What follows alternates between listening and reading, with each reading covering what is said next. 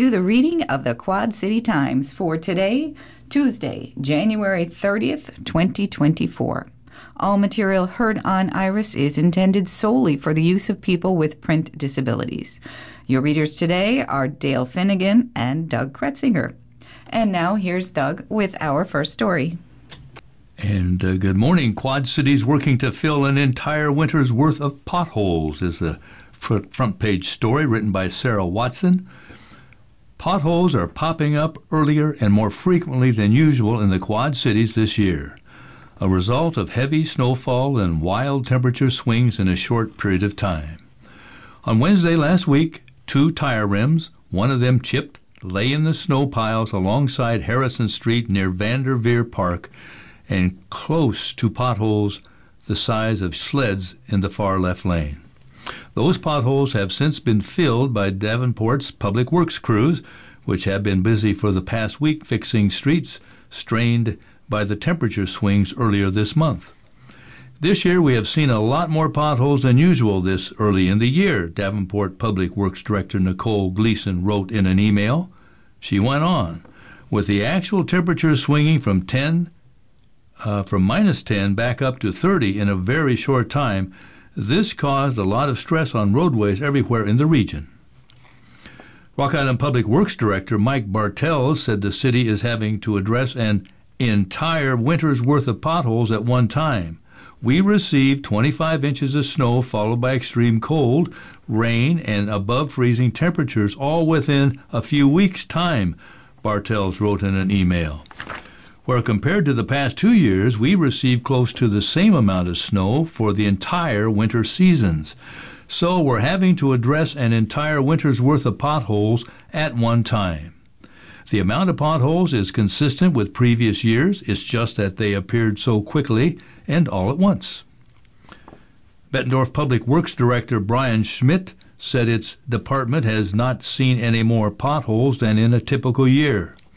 In Moline, Municipal Services Operations Manager Gramey Jewell said potholes may be slightly worse because of the duration of the snow event and plows being on the streets for an extended amount of time, but that it's pretty normal to have an influx of potholes following a snow event. So, why do potholes happen? Potholes are mostly caused by moisture getting into or underneath pavement, according to the Iowa Department of Transportation. During freeze and thaw cycles, the subsurface expands and contracts, and moisture causes the asphalt or concrete to shift, buckle, or break. When vehicles drive over these weakened areas, potholes form. In Davenport, city street repair crews typically fill 60,000 to 70,000 potholes each year on the city's 1,300 lane miles of streets, according to its website. During the winter months, Repair crews typically have to use cold mix asphalt to patch potholes. It's a temporary fix for cold weather until temperatures warm above freezing and hot mix asphalt can be used. Asphalt plants don't run when temperatures are below freezing, Gleason said, and typically don't reopen until sustained temperatures reach above 32 degrees for several weeks. The city of Davenport, however, has been making its own hot asphalt mix, Gleason said, because of the fair weather temperatures this week. Moline and Rock Island are using the cold patch asphalt according to their public works staffs. In Rock Island, crews are repairing potholes by removing loose debris, applying an all-weather UPM cold mix asphalt, and compacting it with a hand tamper, Bartels said. The cold mix is a temporary fix until more permanent repairs can be made in the spring. Bettendorf also uses UPM cold mix asphalt, Schmidt said, the surface level of which uh, cures immediately, meaning that traffic does not have to be delayed over the spot. How to report potholes. Well, Davenport, Rock Island, and Bettendorf all use a reporting program called SeeClickFix. Residents can report the, uh, the location of things that need fixing, commonly potholes at this time of year, along with a short description and optional photo upload. In Moline, residents can make uh, reports of potholes and needed street maintenance, among other concerns, at its website Moline. uh, which is il.us forward slash 484 forward slash resident hyphen request. Otherwise, residents can call Public Works Department's Bettendorf number 563 344 4055, Davenport 563 326 7923, Moline 309 524 2400, Rock Island 309 732 2200, Scott County 563 326 8640. Water main breaks. And since the start of the year, Iowa American Water has had 35 water main breaks in the Quad Cities and Clinton, which is about twice the number of water main breaks during the same period in 2013 17, uh, which was 17. Iowa American Water spokesperson Lisa Reason wrote in an, an email in January 2022 there were 60 main breaks total in the Quad Cities and Clinton. While we never know for sure exactly what causes a water main break, many times weather plays a big role, Reason or Rison said. Water mains are not very flexible, so in the winter, when frost is going deeper into the ground, and spring, when the frost is thawing, the ground shifts, which causes the pipes to shift. If there's a weak spot in a water main, it's likely going to break. When a water main breaks, crews repair the water main under pressure whenever possible, she said. They can also reroute water flow during repairs to keep service, but sometimes it's not possible, and Iowa American notifies customers in advance when possible. I'm going to skip to the page three local section of the Quad City Times now and read you this article about what's going on with the um, uh, Iowa Congress. Dems target Eastern Iowa race. Bohannon aims to flip district blue. This is written by Tom Barton. National Democrats have targeted an eastern Iowa congressional district in their quest to regain control of the U.S. House in this fall's elections. The campaign arm of U.S. House Democrats announced Monday that Iowa City congressional candidate Christina Bohannon has been named to its Red to Blue, in quotes, program that works to help Democrats running against Republican incumbents flip control of competitive districts. The announcement was first reported by NBC News. Bohannon is among House Democrats' first slate of 17 candidates given the stamp of approval from the Democratic Congressional Campaign Committee, sending a signal to donors and activists about whom they see as best positioned to win in critical districts. Also named to the list is Lanon Baccam, a Democrat running for Congress in Iowa's 3rd Congressional District, which is represented by Republican U.S. Representative Zach Nunn of Bondurant. He is serving in his first term and narrowly defeated Democratic incumbent Cindy, Cindy Axne in 2022 to win the seat that has flipped in two of the last three elections. Melissa Vine, a Des Moines nonprofit leader, also is running in that Democratic primary. House Republicans control a razor thin majority of the chamber, holding 219 seats to Democrats' 213. The Democrats' Red to Blue program arms the party's top tier candidates with organizational and fundraising support, and the National Committee provides strategic guidance, staff resources, candidate training, and more. Bohannon, a University of Iowa law professor and former state representative, is making her second bid for Iowa's first congressional district, which covers 20 counties in southeast Iowa, including Johnson County. She is challenging Republican U.S. Representative Mariannette Miller Meeks of Ottumwa. Bohannon lost by nearly seven percentage points, or more than 20,000 votes, to Miller Meeks in 2022, who won re election to a second term in November after winning her first election by the slimmest of margins, which was six votes, over Democrat Rita Hart in 2020. Bohannon and the DCCC say they plan to highlight Miller Meeks's record against abortion rights, including support of a nationwide abortion ban. Miller Meeks has said she supports a national 15 week ban on abortion with exceptions for rape, incest, and life of the mother. She also co sponsored the Life at Conception Act, which would criminalize abortion but would not allow the woman having the procedure to be prosecuted. It has no exceptions for rape, incest, or the woman's life. As a doctor, I believe that every life is precious and should be protected, Miller Meeks said in a video posted to X, formerly Twitter, earlier this month. Speaking to reporters in August following a town hall in Iowa where she fielded questions about women's reproductive rights, she criticized Democrats who said she voted for a bill that would legalize abortion up until birth. Shortly before the U.S. Supreme Court struck down Roe v. Wade, which provided a federally protected right to abortion, Democrats in Congress introduced a bill that would allow abortion after a fetus is viable outside the womb in cases where the patient's life or health is at risk. Republicans claim that the bill would allow abortions on demand, in quotes, up to the moment of birth. Democrats counter that's not what they support and that such a scenario is exceedingly rare. Bohannon told the Gazette she supports a return to Roe v. Wade. Her, she says, I believe that we need to put Roe v. Wade back into federal law where it was before the Supreme Court overruled it. You know, Roe versus Wade was the compromise, it was the balance.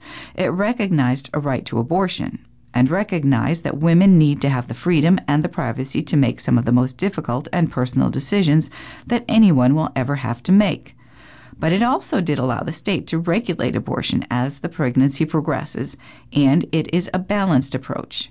It was the compromise. We need to return to that. I support Roe. No more, no less. End quote. Bohannon also has pledged to make passing a farm bill among her top priorities if elected to represent Iowa in Congress. She held a roundtable discussion last week in Walcott with a dozen farmers, rural landowners, and a former state USDA official. Lawmakers in Washington failed to pass a farm bill before the end of the year. Instead, Congress extended the former bill for an additional year. Bohannon's announced raising more than $650,000 in the most recent fundraising quarter, bringing her total contributions to $1.3 million since she launched her bid in August. Bohannon's campaign said 81% of her contributors were from Iowa. According to most recent Federal Election Commission filings, Miller Meeks raised more than $1.8 million this election cycle and had nearly $1.4 million cash on hand as of the end of September. She had not yet announced her campaign donations for the final fundraising quarter of 2023. Also, in the local section of today's paper, Quad City Education News. Education news from around the QC. Local high school student invited to Washington, D.C. as part of a national coding competition, is what it's about. Moline High School junior Akil Kumar is the winner of the 2023 Congressional App Challenge for Illinois' 17th Congressional District, Congressman Eric Sorensen has announced. Kumar won with his app Food Flow, which connects restaurants that have excess food to nonprofits and food banks to reduce waste and feed the hungry. Quote, being born to immigrant parents who really taught me the value of each meal, knowing that I am able to, through my passion, of coding help others and those in need who don't often have access to those healthy meals, it really means a lot to me. Quote. Kumar is the first winner of the competition for the 17th Congressional District to be selected by Sorensen. As part of the competition, he will be invited to Washington, D.C. to connect with other winners from around the nation. The Congressional App Challenge is a national competition established by Congress in 2013 for middle and high school students to create their own software applications and gain experience with computer coding. To learn more about the Congressional App Challenge, you can visit uh, www.congression, I'll say it again, Congress,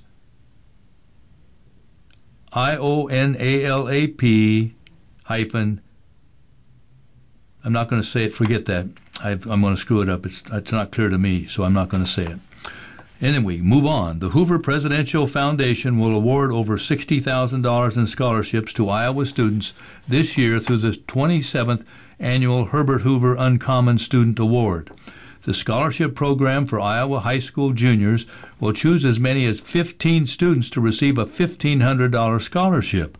In addition, four $10,000 scholarships will be awarded for study at an accredited two or four year college or university anywhere in the United States. Applicants submit a proposal for a project which relates to former President Hoover Hoover, who was known as a great humanitarian, entrepreneur, engineer, and loved technology and the environment. Students are not evaluated on the basis of grades, test scores, essays, or financial need. Instead, students are selected based on the stated project goal and detailed plans to reach that goal.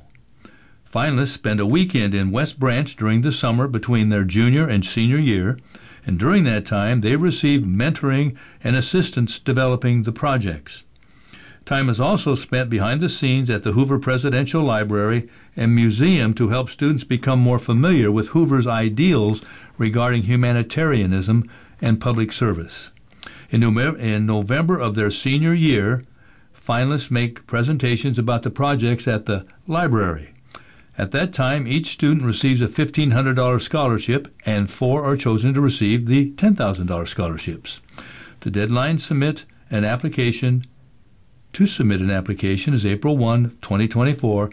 Information and applications may be found at uncommonstudent.org.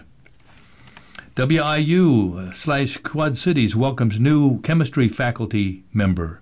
Western Illinois University has announced a chemistry professor, Garima Mishra, has joined the faculty to spearhead the inaugural offering of chemistry courses on the Quad Cities campus.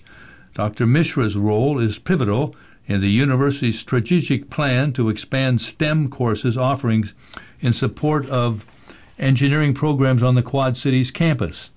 Mishra received her doctorate degree in polymer chemistry from Harcourt Butler Technology Technological University, India, in 2007. She previously worked as a scientist at Agarkar Research Institute in India and later joined the corporation, Halliburton, working as a senior scientist in petrochemicals. Additionally, during a short stay in the Quad Cities in 2015, Mishra taught Introduction to Chemistry at Blackhawk College in Moline. And students can explore new ideas at, at Com University in February. black Blackhawk College will offer students the opportunity to explore new ideas and engage in lively discussions this February during Com University. Com University features a series of Sunday afternoon seminars taught by local experts in arts, humanities, personal enrichment, regional studies, and theology spirituality. The friendly learning atmosphere has no exams or papers to write. Most of the classes will be offered in person at the Quad Cities campus in Moline, with three classes offered virtually. Some of the classes offered include American Sign Language, Basic Spanish, Beginning Crocheting, Can Create at Can Creativity Save the World, exploring the gifts of Celtic spirituality, introduction to quilting, or I'm sorry, quilling, life and times of the American cemetery, mindfulness and landscape photography, navigating the digital world, positive psychology, Rock Island County. Wow, there's a lot there. Probably something you could find. Rock Island County, transportation to settled land and sketch journaling. Wow. Participants can select one class that will meet 2 to 4 p.m. on Sundays from 4 to 20 from February 4 to 25. Cost is $40. For more information, you can visit bhc.edu forward slash CU.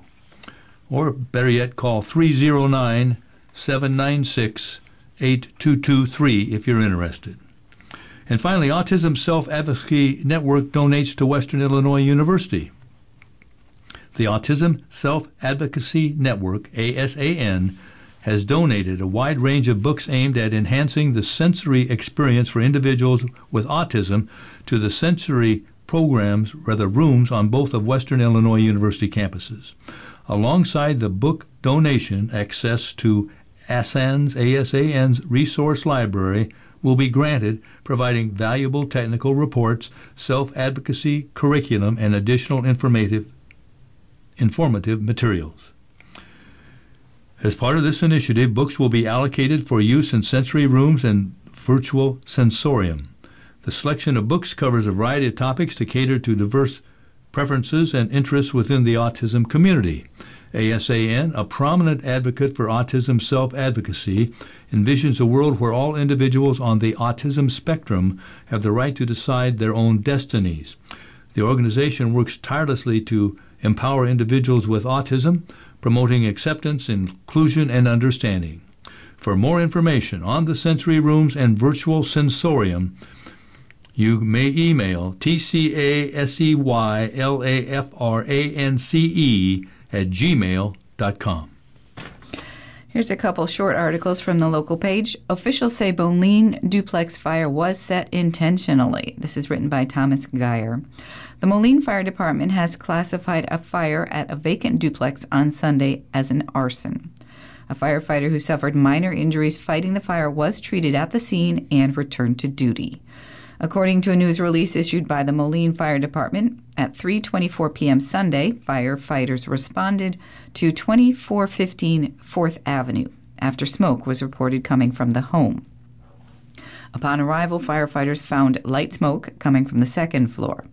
Firefighters went into the home to fight the blaze and found multiple fires in different areas of the duplex. The fire extended into the walls and spread into the attic. The fire was controlled in about an hour. No neighboring properties were affected. Moline firefighters were assisted at the scene by firefighters from Rock Island, Rock Island Arsenal, and East Moline. Moline Police, Moline Second Alarmers, Mid American Energy, and Blaze Restoration also provided support. The Moline Fire Department's Fire Prevention and Investigation Bureau is conducting the investigation the fire is being classified as, as, intentional, and anyone with information is asked to call the Moline Fire Department at 309 524 2266. Also written by Thomas Geyer Man suffers injuries in Saturday shooting. Police say not a random act of violence. Davenport police are investigating a shooting that occurred early Sunday in which a man suffered life-threatening injuries. The shooting occurred at about 4:15 a.m. in the 100 block of East 12th Street.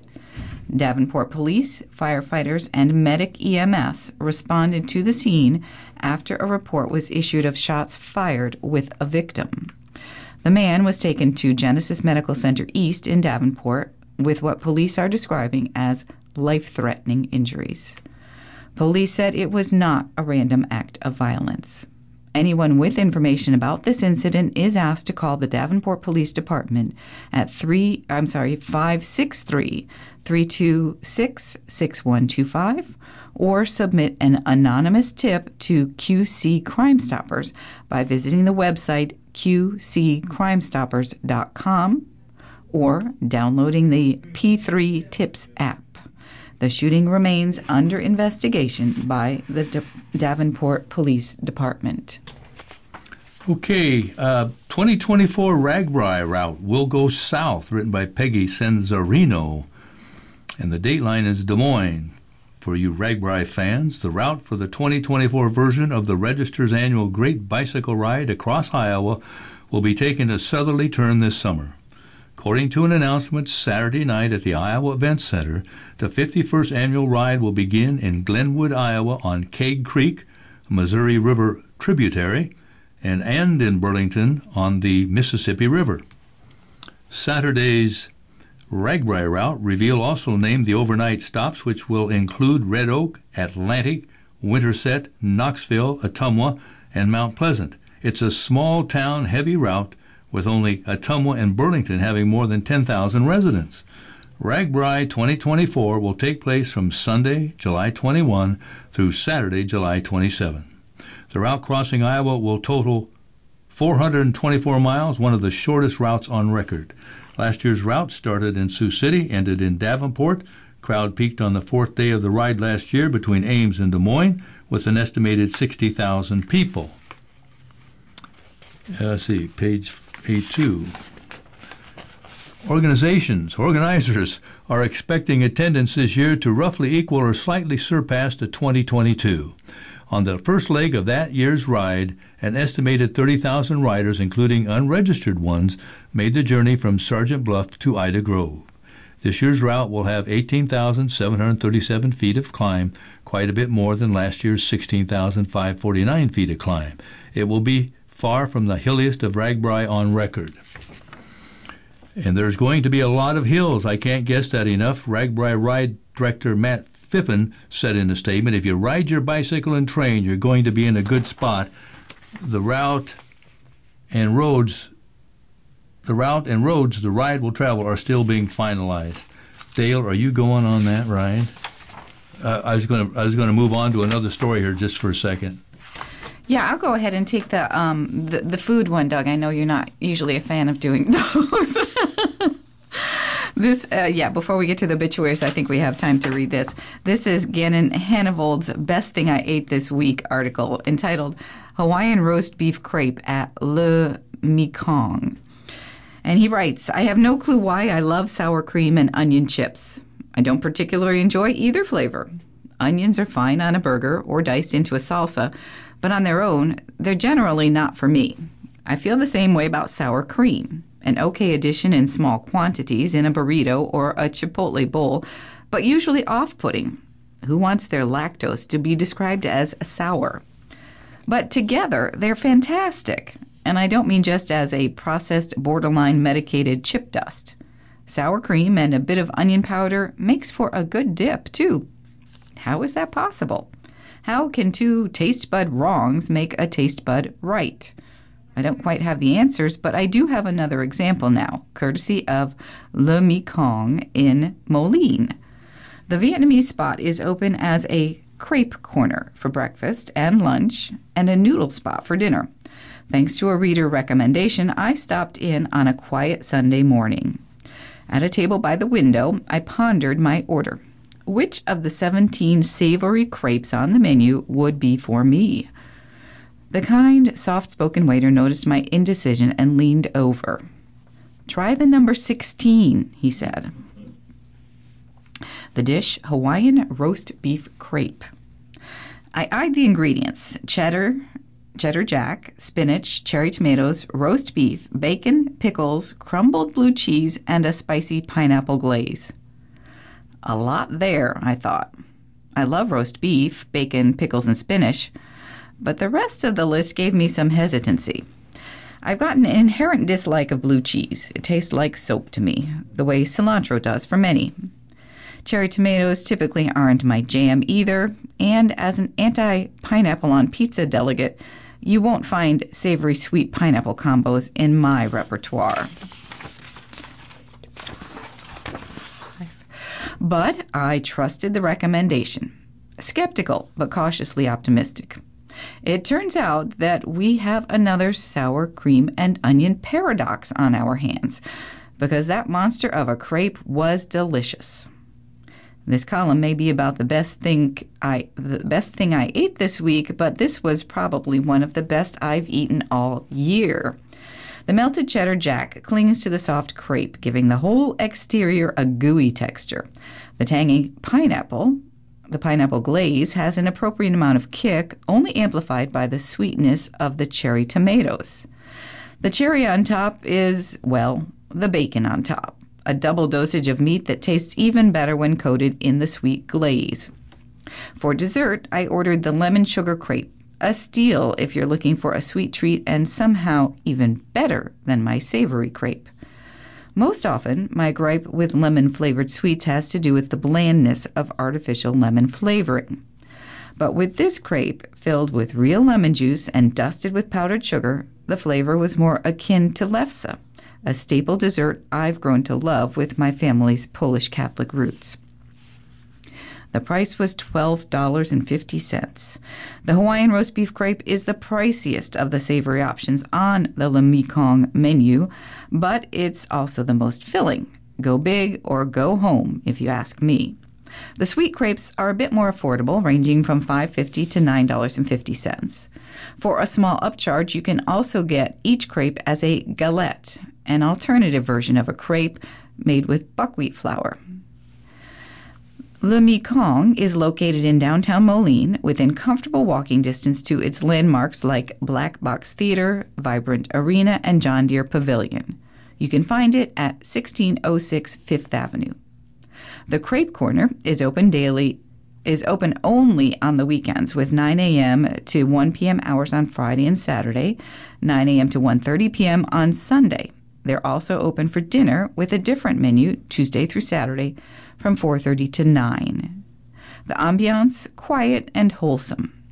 It was jarringly quiet on my visit to Le Mekong this weekend. At 11 a.m. on Sunday, when many brunch spots would be dealing with a rush, we were one of just a few busy tables. Maybe the secret's not out yet, but it should be.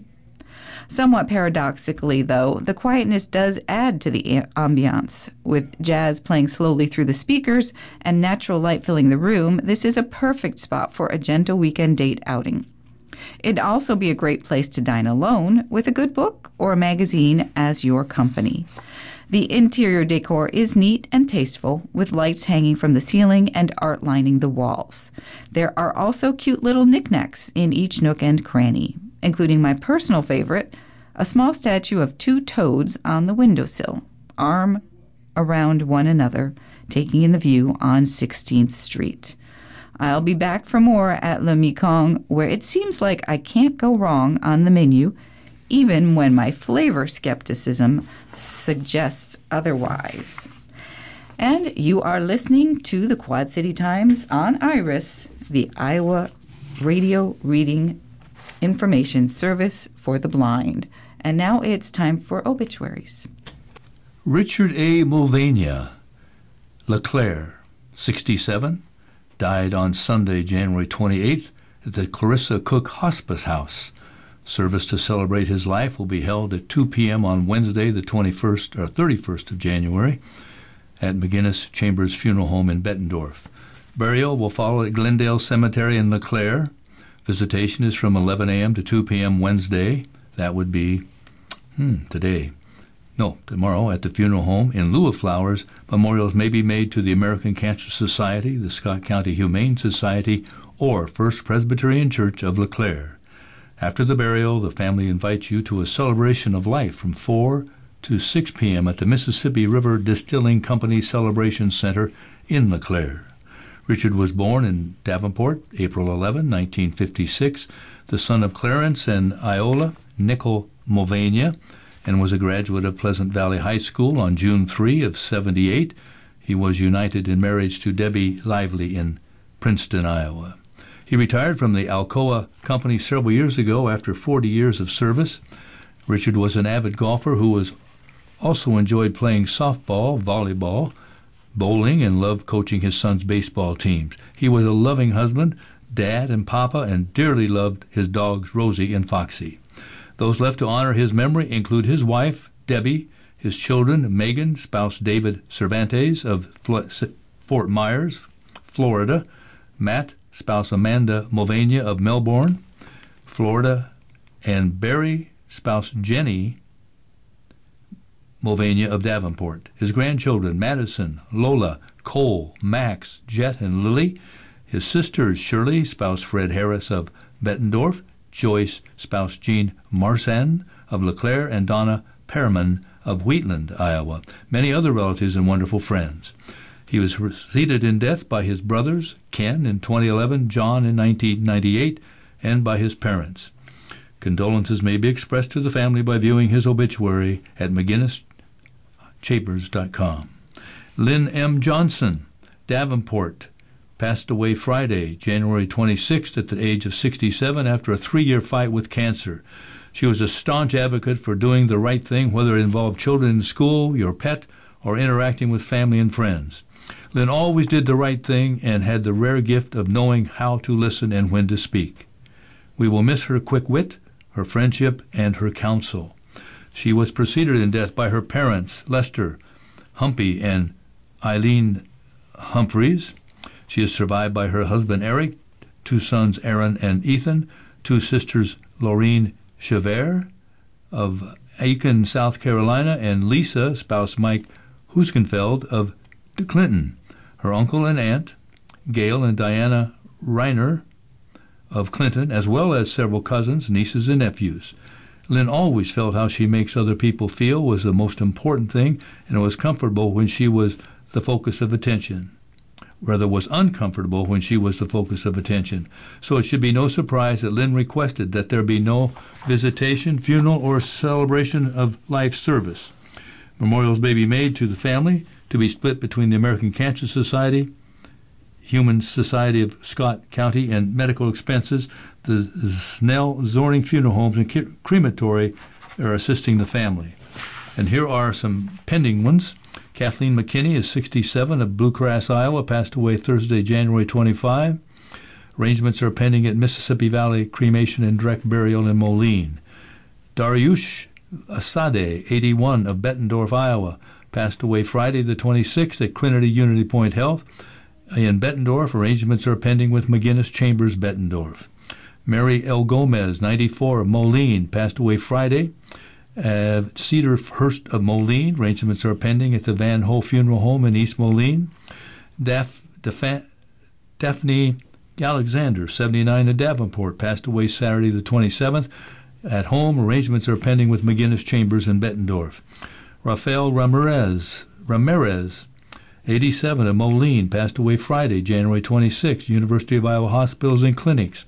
Arrangements are pending at Trimble Funeral Home and Crematory in Moline. Doris Coffey, 85, Coal Valley, Illinois, passed away Sunday the 27th of January. Allure of Knox County, Galesburg, Illinois. Arrangements are pending at Trimble Funeral Home, Coal Valley. Stephen Herring, 55, Moline, Illinois, passed away Wednesday, January 24. At home, arrangements are pending at Trimble Funeral Home and Crematory. Sharon Noren, 83 of Moline, passed away Friday, January 26th at Bickford of Moline. Cremation will be directed by Cremation Society of the Quad Cities. Christina Acosta, 61, Davenport, Iowa, passed away Friday, January 26. Unity Point Trinity, Bettendorf. Arrangements are pending at Halligan McCabe DeVries Funeral Home in Davenport. Joseph Charlie, 86, or rather 61, Mankato, Maquoketa, Iowa, passed away Thursday, January 25, at home. Arrangements are pending at Carson Celebration of Life Center in Maquoketa. Judy Dixon, uh, 68 of Rock Island, passed away Tuesday at Unity Point Health Trinity, Rock Island. Arrangements are pending at Wheelie, Presley Funeral Home and Crematory Rock Island. Maurice Reber, 92 of Bettendorf, passed away Saturday, January 27 at the Kahl Funeral Home. At the Kahl Home, Davenport.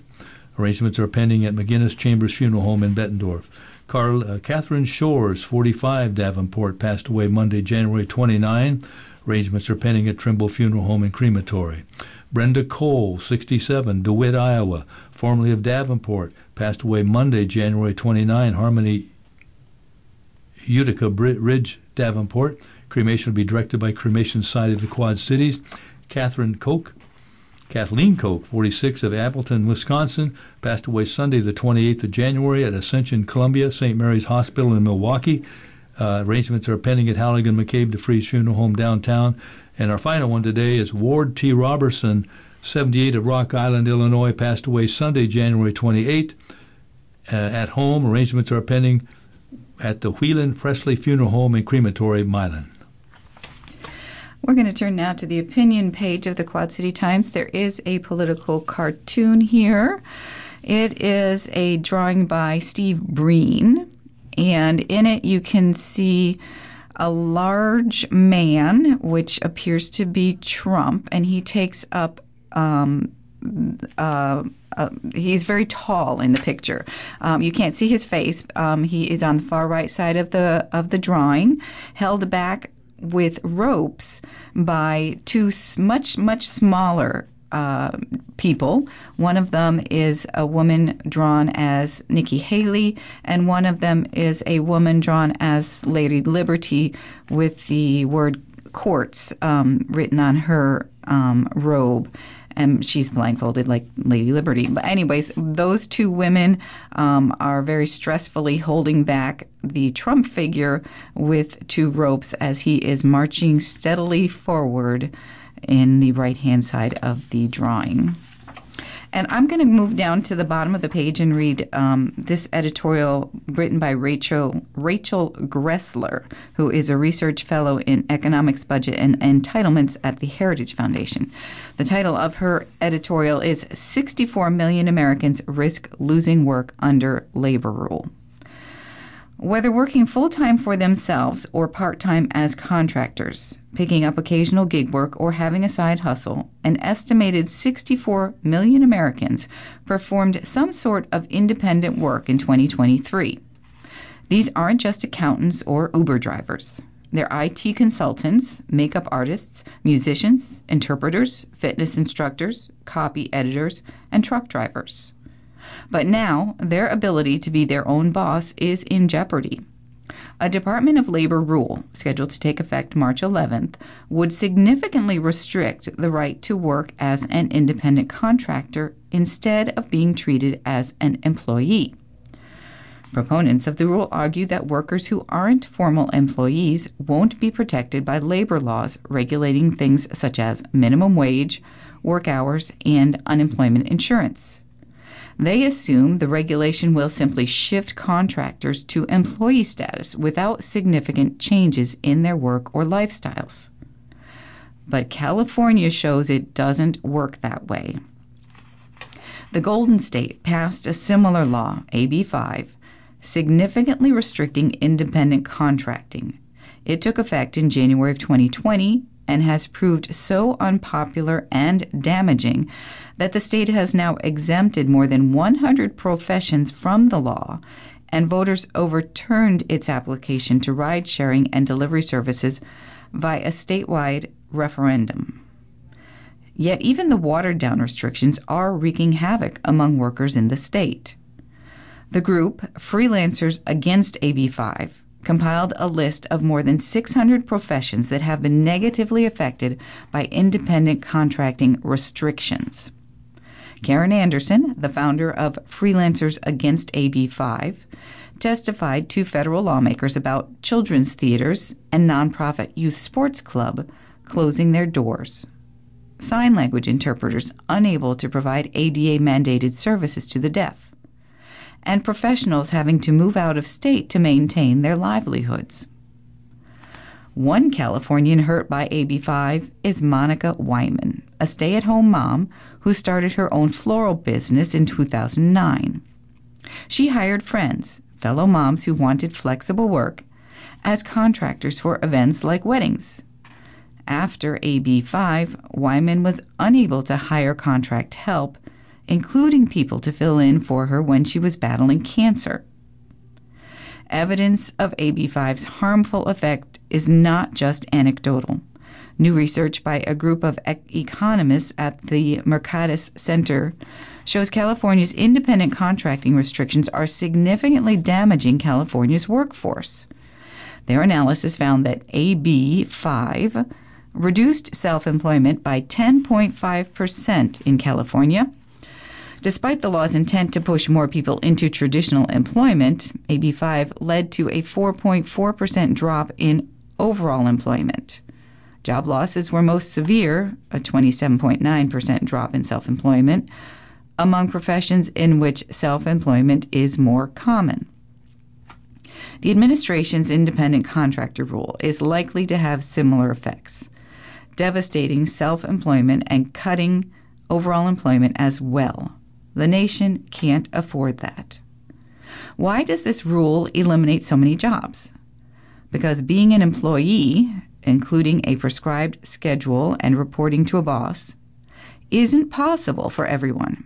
Freelancing in America reports that more than freelancing freelancing in America, I guess that's a group, reports that more than half of independent workers surveyed say they can't work for a traditional employer because of their caregiving duties or their personal health conditions. Congress should protect independent workers and provide much needed clarity on the issue by passing a law, such as the 21st Century Worker Act, which establishes a bright line test to determine who is an employee and who is an independent contractor. Instead of trying to, quote, protect workers by pushing them into employment terms they don't want or can't perform, policymakers should protect workers' rights to pursue the type of work and compensation that is best for them. Again, that opinion was written by Rachel Greszler.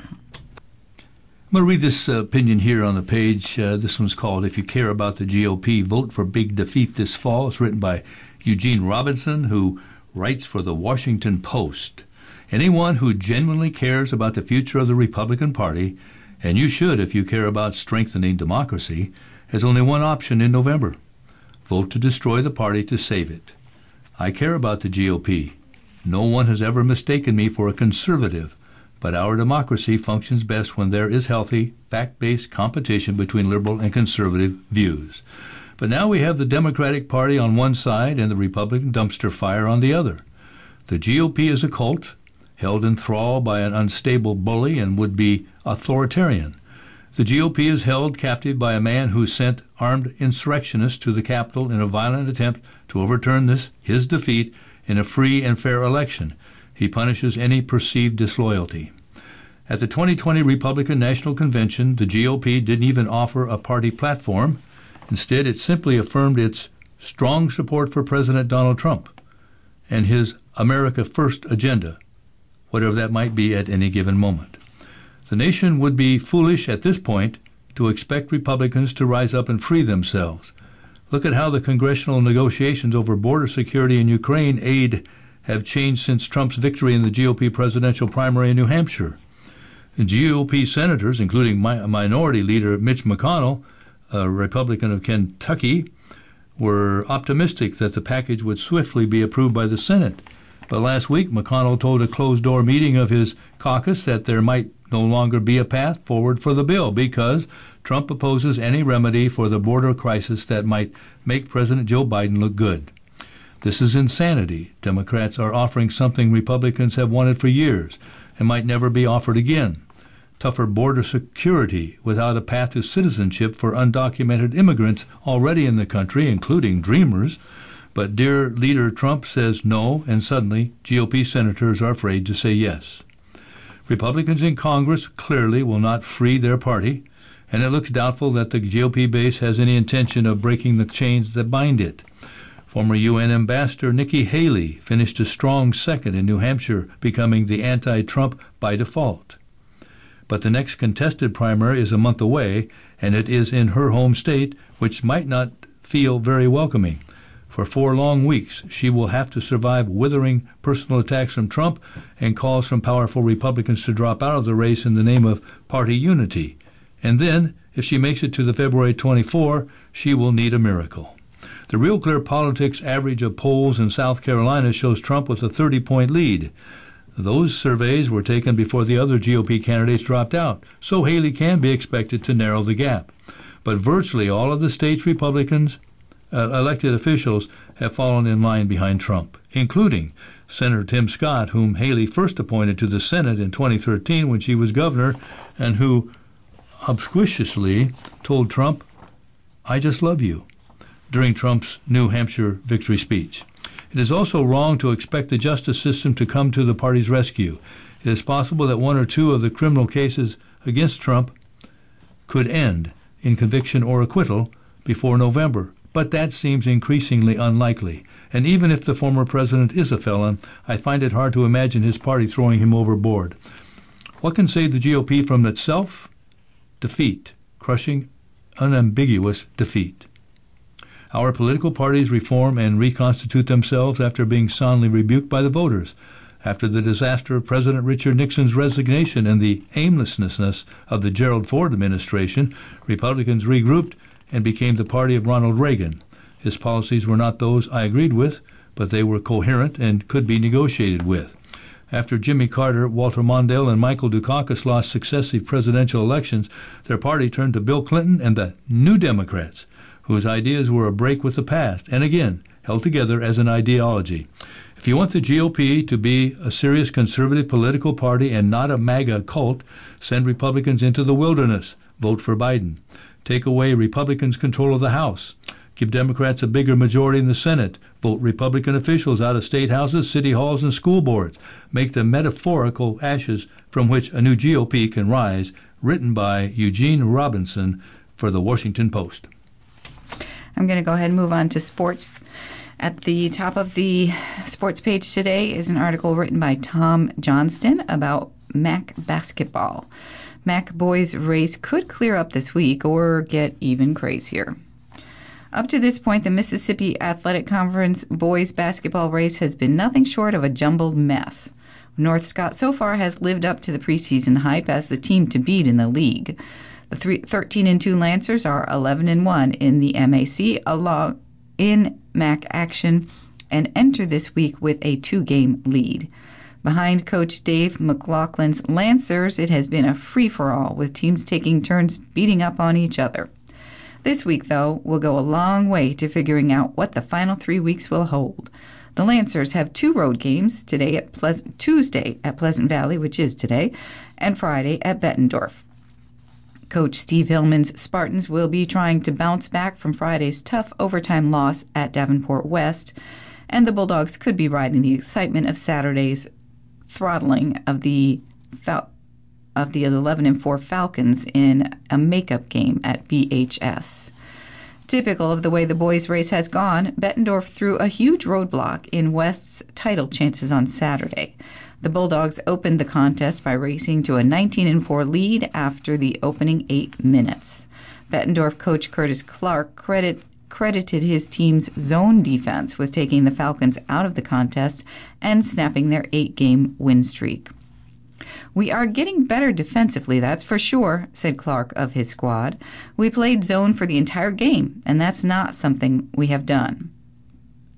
Clark said that the short prep after Friday's 63 to 36 victory over Central DeWitt and the matchup nightmares that West present led to that decision. He said that it helped his team slow down the running Falcons. The last five games, we were giving up 42 points per game, said Clark. That's four games in man and one game all zone. North Scott is riding a four-game win streak since a 76 74 loss at West, where the Falcons remain unbeaten this season. Class 4A's seventh-ranked Lancers are averaging 65.3 points per game, which will be tested this week against the top two defensive teams in the league. Last Friday's 84 62 road victory over Muscatine may have been a costly one for the Davenport North Wildcats. The MAC leaders moved to 15 and 2 in the and 12 and 0 in the league with the win, but junior Journey Houston hurt a knee in a non-contact injury in the contest. North coach Paul Rucker confirmed the injury over the weekend, but said that she was still being evaluated. He offered no further information. The University of Iowa Comet is averaging 19.4 points per game, as is fellow junior Divine Bourrage. Houston and Bourrage are leading the Wildcats' rebounding efforts as well, averaging 8.9 and 8.8 boards per game.